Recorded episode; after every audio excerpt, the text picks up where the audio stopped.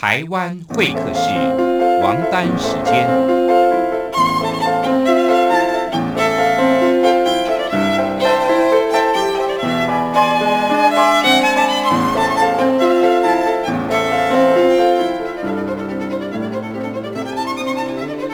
由天安门学生运动领袖王丹主讲。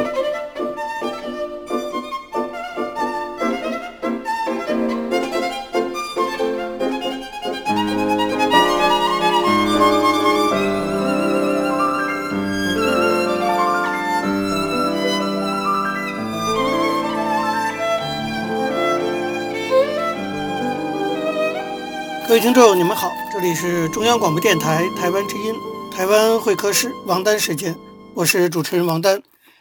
首先呢，我们进行第一个单元，大陆时事评论。在这个单元中呢，我们谈一谈这个中国的外交部长或者战狼式外交的代表人物王毅这个人。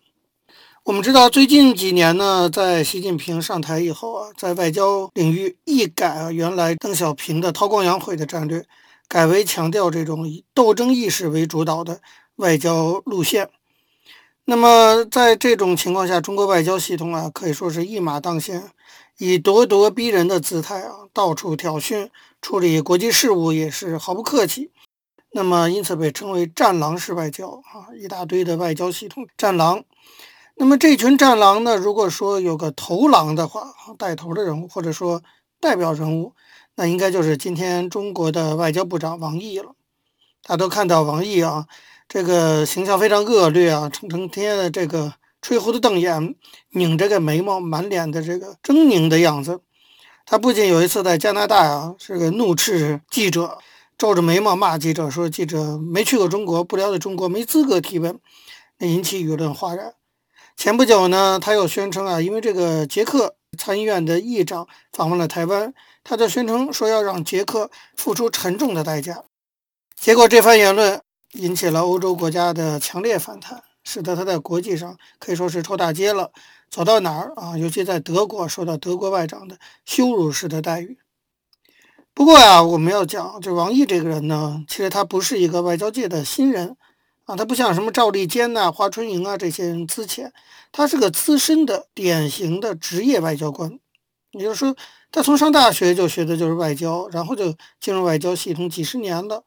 有着非常长久的这种外交工作经验。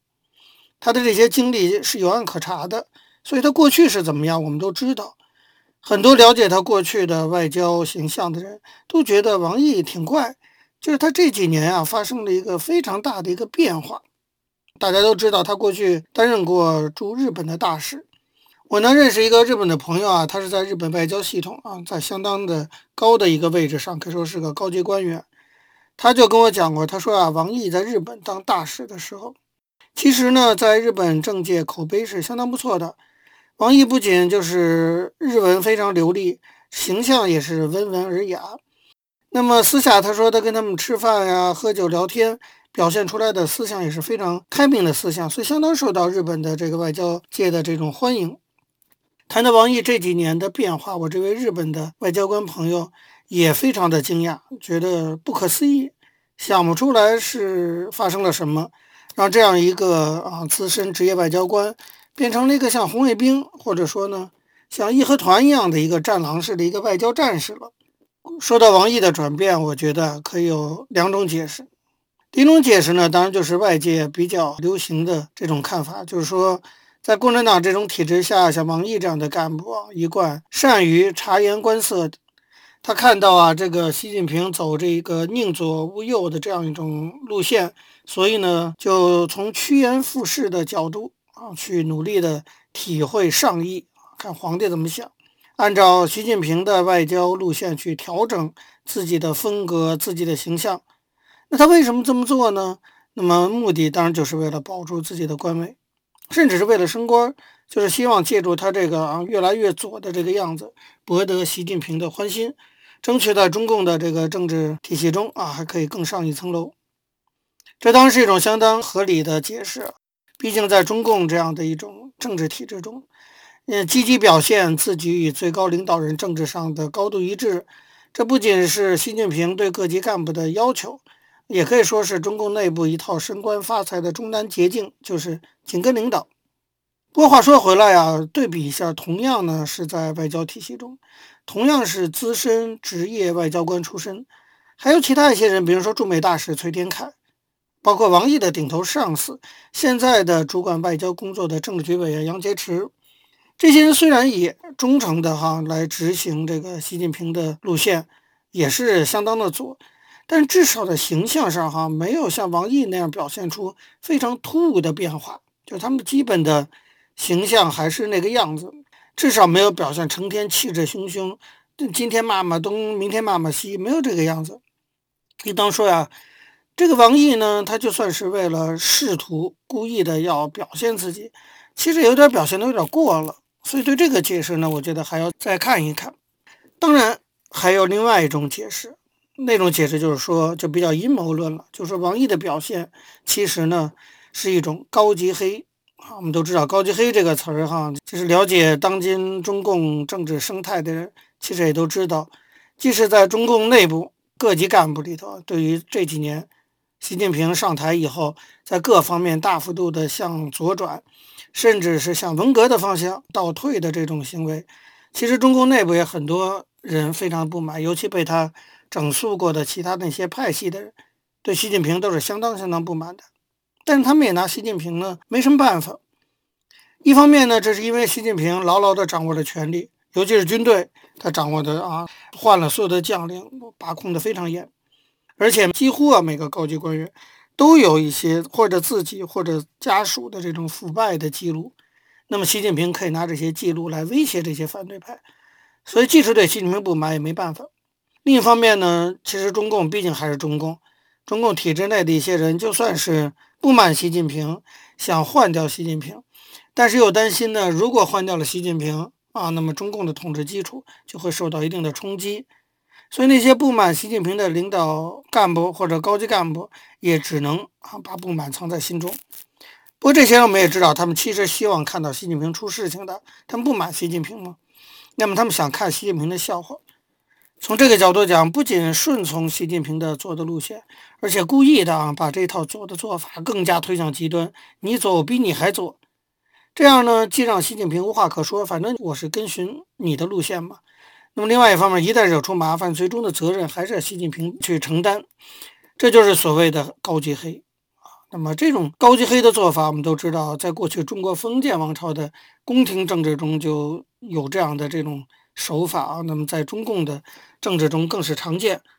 王毅的形象和他的这些言行啊，我觉得有一点非常可疑，就是转变的太突兀了，就几乎是一百八十度的变化，转变的也过于生硬。所以我认为啊，王毅是在玩高级黑的政治手腕，这种可能性是相当的大的。当然了，我们也不是王毅啊，我们不知道他内心到底是怎么想的。而且呢，坦率讲，不管你是。趋炎附势呢？你还是要高级黑。总之，那个效果都是给中国的形象带来负面影响，当然都是我们应当予以批判的。不过，我觉得多解读解读王毅的这种变化还是很必要的，因为中国的政治本来呢就不是外界能够看到的那么的简单。啊，好，各位听众，因为时间关系呢，讲到这里我们休息一下，马上回来进行下一个单元。我曾经问个不休。你何时跟我走？可你却总是笑我一无所有。我要给你我的追求，还有我的自由。可你却总是笑我一无所有。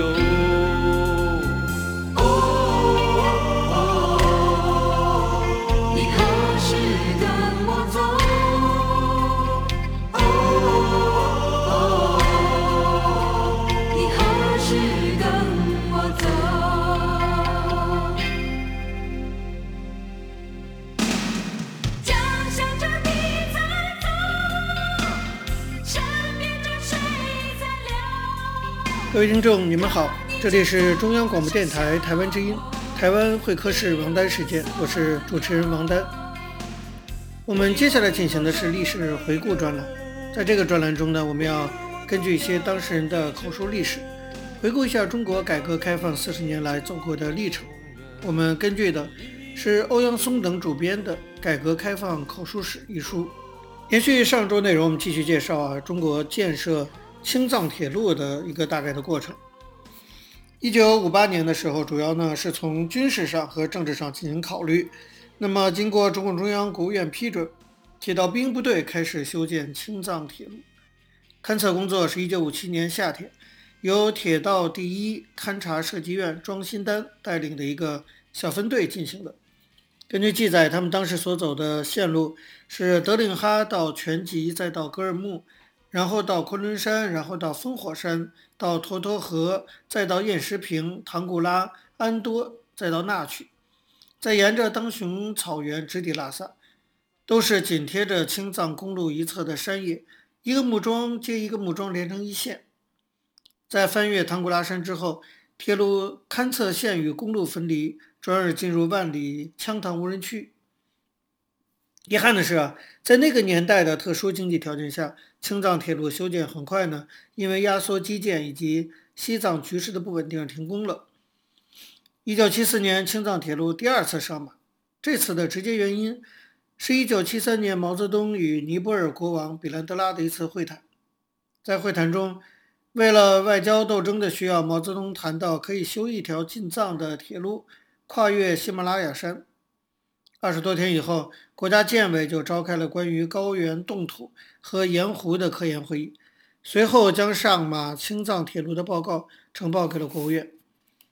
一九七四年初，铁十师和铁七师上到德令哈。打开了封闭多年的德令哈到关角的隧道，但第二次上马在经历了三年的建设期之后，波澜又起，因为遇到了很多工程的难题，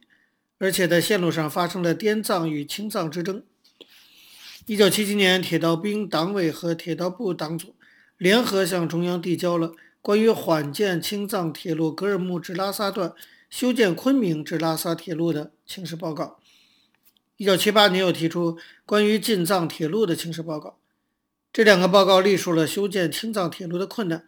而以滇藏线列车通过的地方人烟较多、气候较好、大部分公路可通、施工运营条件比较有利等原因，建议舍青藏改修滇藏。后来邓小平批准了停停建的申请，开始探索从云南方向进藏的滇藏铁路方案。但滇藏线立项不久，又因为国力不济，国库里没有那么多钱，以及技术上的原因，很快被搁置了。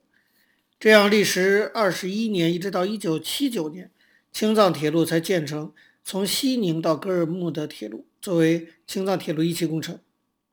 一九八四年开始运营，那个时候呢，这个张国宝就是当初这个负责青藏铁路的人，他在考察青藏铁路的时候，曾经沿着这条铁路。看到中国海拔最高的关角隧道和穿越盐湖的万丈岩桥，并曾听介绍说，当时修建关角隧道遭遇了极大困难，铁石师死亡超过五十。以当时的国力财力，在没有解决冻土问题的情况下，停止修建青藏铁路也算是明智之举。不过，这次修建在烽火山上建立了冻土永久性观测站，为后来解决这一问题也算是打定了基础。到了二十世纪末，中国综合国力大大增强，工程技术水平有了很大提高。青藏铁路二期工程建设的时机被认为已经趋于成熟。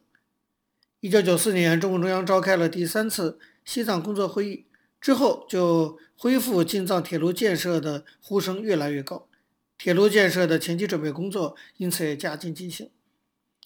二零零零年，时任铁道部部长的傅志环给总书记江泽民写了一封信。建议恢复建设进藏铁路，并仍推荐从格尔木进藏的青藏线方案。二零零零年十一月十号，到了晚上十一点的时候，江泽民在傅志环的报告上做了一个批示，批示说：“荣基、锦涛、邦国、家宝同志，看到傅志环同志转来的一份关于修建进藏铁路有关情况的材料，引起我的深思。这次讨论十五计划时，我们也谈起了这个问题。”我到中央工作以后，一直在议论这个问题。但过去我对修建这条铁路的综合考虑不够，从经济性方面分析比较多。现在看来，修建进藏铁路从政治军事上看是十分必要的。从发展旅游、促进西藏地区与内地的经济文化交流来看，也是非常有利的。建成后运行初期可能要给一些补贴，但从长远观点看，拿出这些钱来是完全值得的。总之，无论从经济发展、政治稳定和国防安全，还是从促进民族团结、更有力地打击达赖集团的民族分裂主义活动考虑，我们都应该下决心尽快开工修建进藏铁路。这是我们进入新世纪应该做出的一个大决策，一个政治决策，要抓紧考虑。江泽民还说，从铁道部报来的材料分析综合比较下来，第一个方案比较有利，投资少、工期短、线路不长且较为平坦。当然，对该案尚存的一些问题，还要进一步做好研究，尤其要加强对冻土地区的工程地质应用性勘探研究和实验。对青藏高原铁路的运输管理维修模式，也应该实现有比较完善的预案。江泽民接着说，明年要召开第四次西藏工作会议，届时应该正式宣布修建青藏铁路，必将对包括西藏广大干部群众在内的全国各族人民带来很大的鼓舞。建议国务院抓紧认真研究一下，总的意向定下来后，责成纪委铁道部尽快完成可行性研究，以便党中央、国务院及时论证并作出战略决策。看了江泽民的批示以后，朱镕基呢，当时是总理，他在十一月十一号也做做出批示，说请国务院领导同志阅，并送各有关部门领导，请培岩同志就是曾培岩国务院副总理负责，会同铁道部。中国国际工程咨询公司加紧论证，提出方案报国务院。虽然从江泽民到朱镕基都做了明确指示，但是建设这么一条难度极大的高原铁路，投资必然很大，技术上是否可行，也需要用科学的态度进行论证。时任国家纪委主任的曾培岩就指示张国宝，那个时候负责铁路工作的国家纪委副主任，迅速行动，论证建设进藏铁路的可行性问题。两千年十二月十四号，曾培岩在北京铁道大厦召开了第一次青藏铁路格尔木至拉萨段项目立项报告汇报会，会由张国宝主持，主要听取铁道第一勘察设计院燃力总工程师的汇报。该院一直在研究进藏铁路问题，一九七九年停建以后，仍然没有停止工作，先后比选了青藏、甘藏、川藏、滇藏多个入藏方案。但川藏、滇藏地形险峻，建筑难度更大，桥涵更多。滇藏线还有一段是地质状况不明的无人区。青藏线虽然穿越青藏高原，但很多路段地势平坦，隧道很少。最大问题当然就是冻土带。很多人可能不知道，冻土带如果在常温融化状况下，实际上就是沼泽烂泥地。有的地方土只占百分之三十，水占百分之七十。冻土层最厚的地方厚达五百米。只是在高寒状态下，常年处于冻结状态。如果温度升高或地层受到扰动，冻土融化，那么铁路建设和运行将难以进行。那么，为了攻克冻土难关，中科院兰州冻土研究所开展了长期的科研工作。铁道第一勘察设计院在海拔四千九百米的风火山建了一段实验线路，进行了长达二十多年的观察。会议最后统一了思想，多种入藏方案比较。仍然首推从格尔木方向入藏的青藏线，因为这条线路只有在昆仑山月山口地段和快到拉萨的羊八井有一组隧道群，在进入拉萨时有一个流雾隧道。后来在拉萨的青藏铁路二期工程开工典礼就是在这个隧道口进行的，但这些隧道都不太长，除了海拔高度外，建设难度都不大，所以决定还是采取这条路线。好，各位听众。由于时间关系，讲到这里，我们休息一下，马上回来进行下一个单元。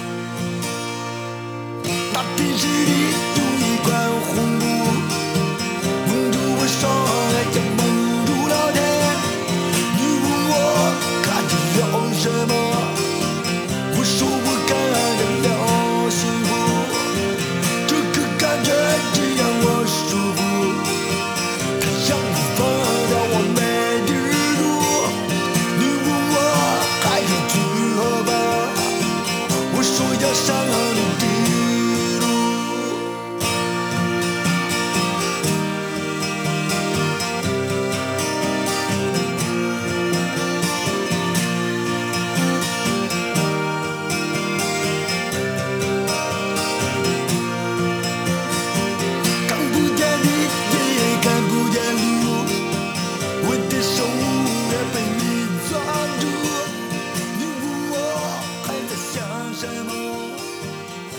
听众，你们好，这里是中央广播电台台湾之音，台湾会客室王丹时间，我是主持人王丹。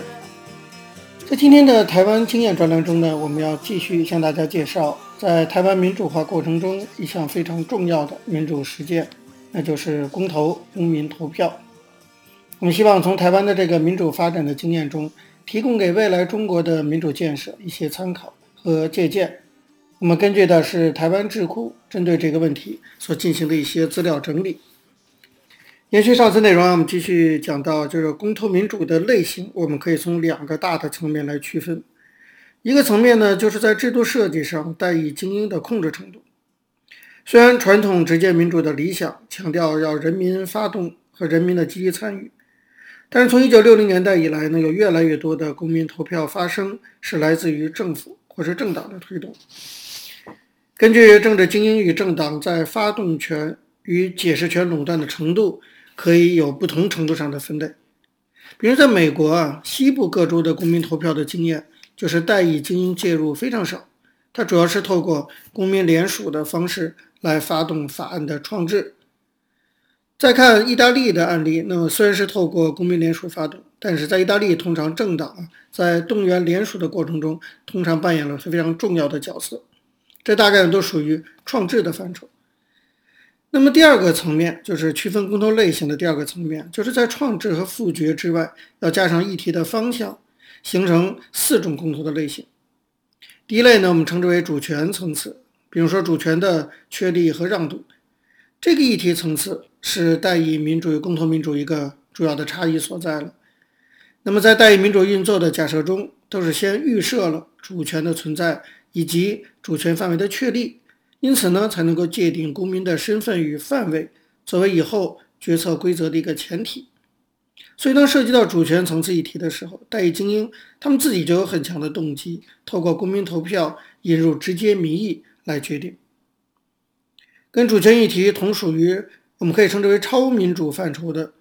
就是可以叫做安全性议题。举个例子来说。一九八六年，西班牙是不是留在北约，就是北大西洋公约组织进行了公投？这就是一个典型的有主权意涵的安全议题。安全议题呢，有时候看起来与政策议题比较接近，但性质还是不一样。在牵涉到主权关系的时候，代议精英有动机透过公投解决。至于在主权安全之外的，就都是公共政策议题和道德议题。公共政策议题大家很好理解，比如说核电的问题就是公共政策议题。那么道德议题呢，包括比如说离婚呐、等等堕胎之类的。那么由代议精英的控制程度以及议题的性质这两个面向，我们就可以区分出四种公投行动的类型。再根据这些类型的确立，我们可以有一个比较啊，做一个比较研究来理解台湾这些年来公投议题的变化。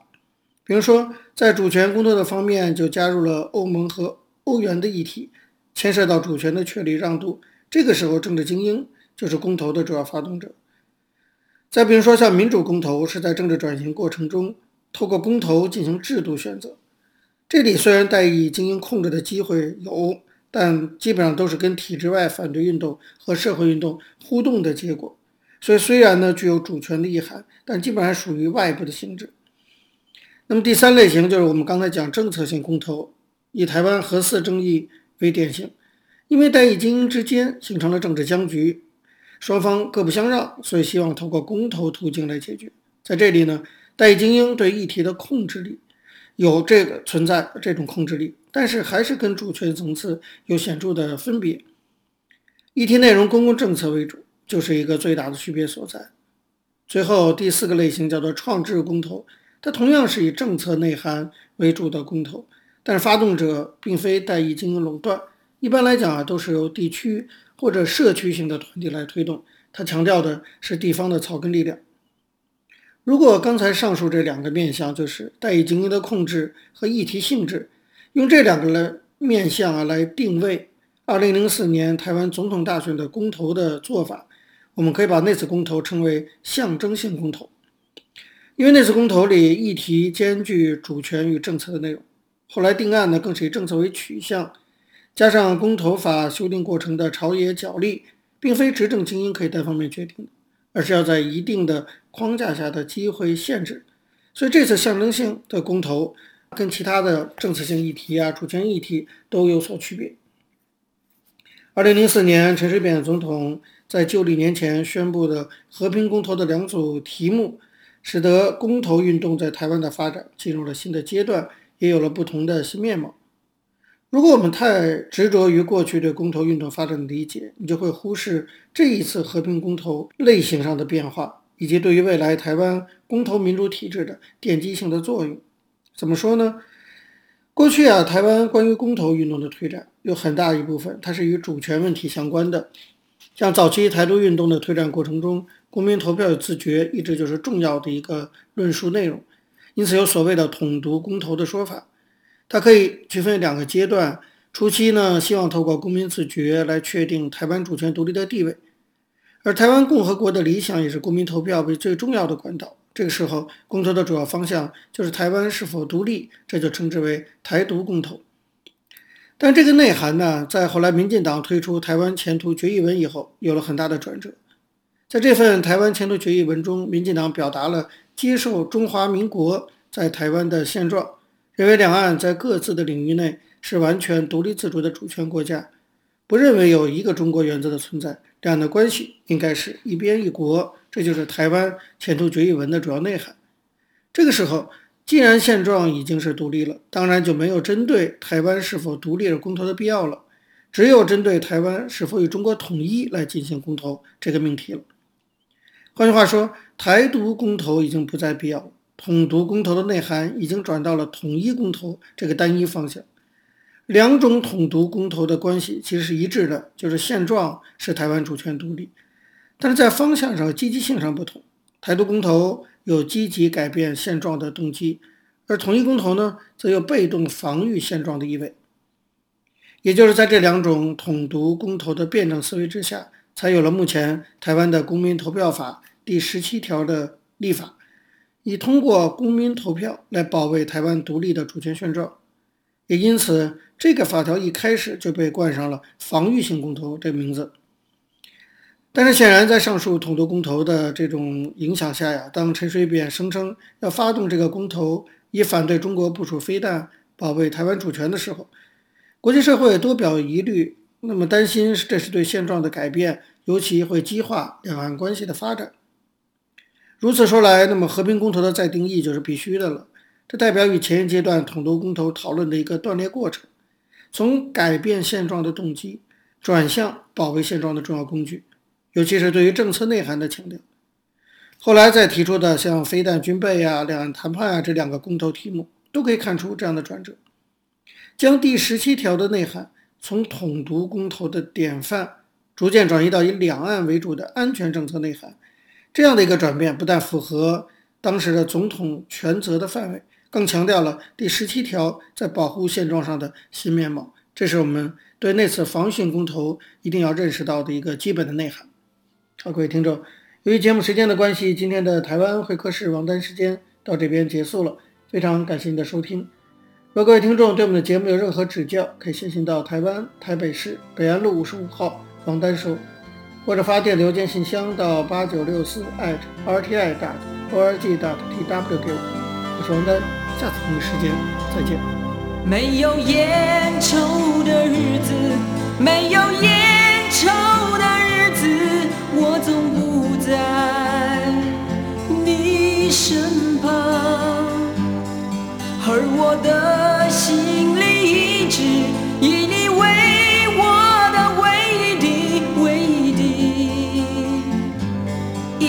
希望天黑了，路无法延续到黎明。我的思念一条条铺在那个灰色小镇的街头，你们似乎不太习惯没有蓝色的鸽子飞翔。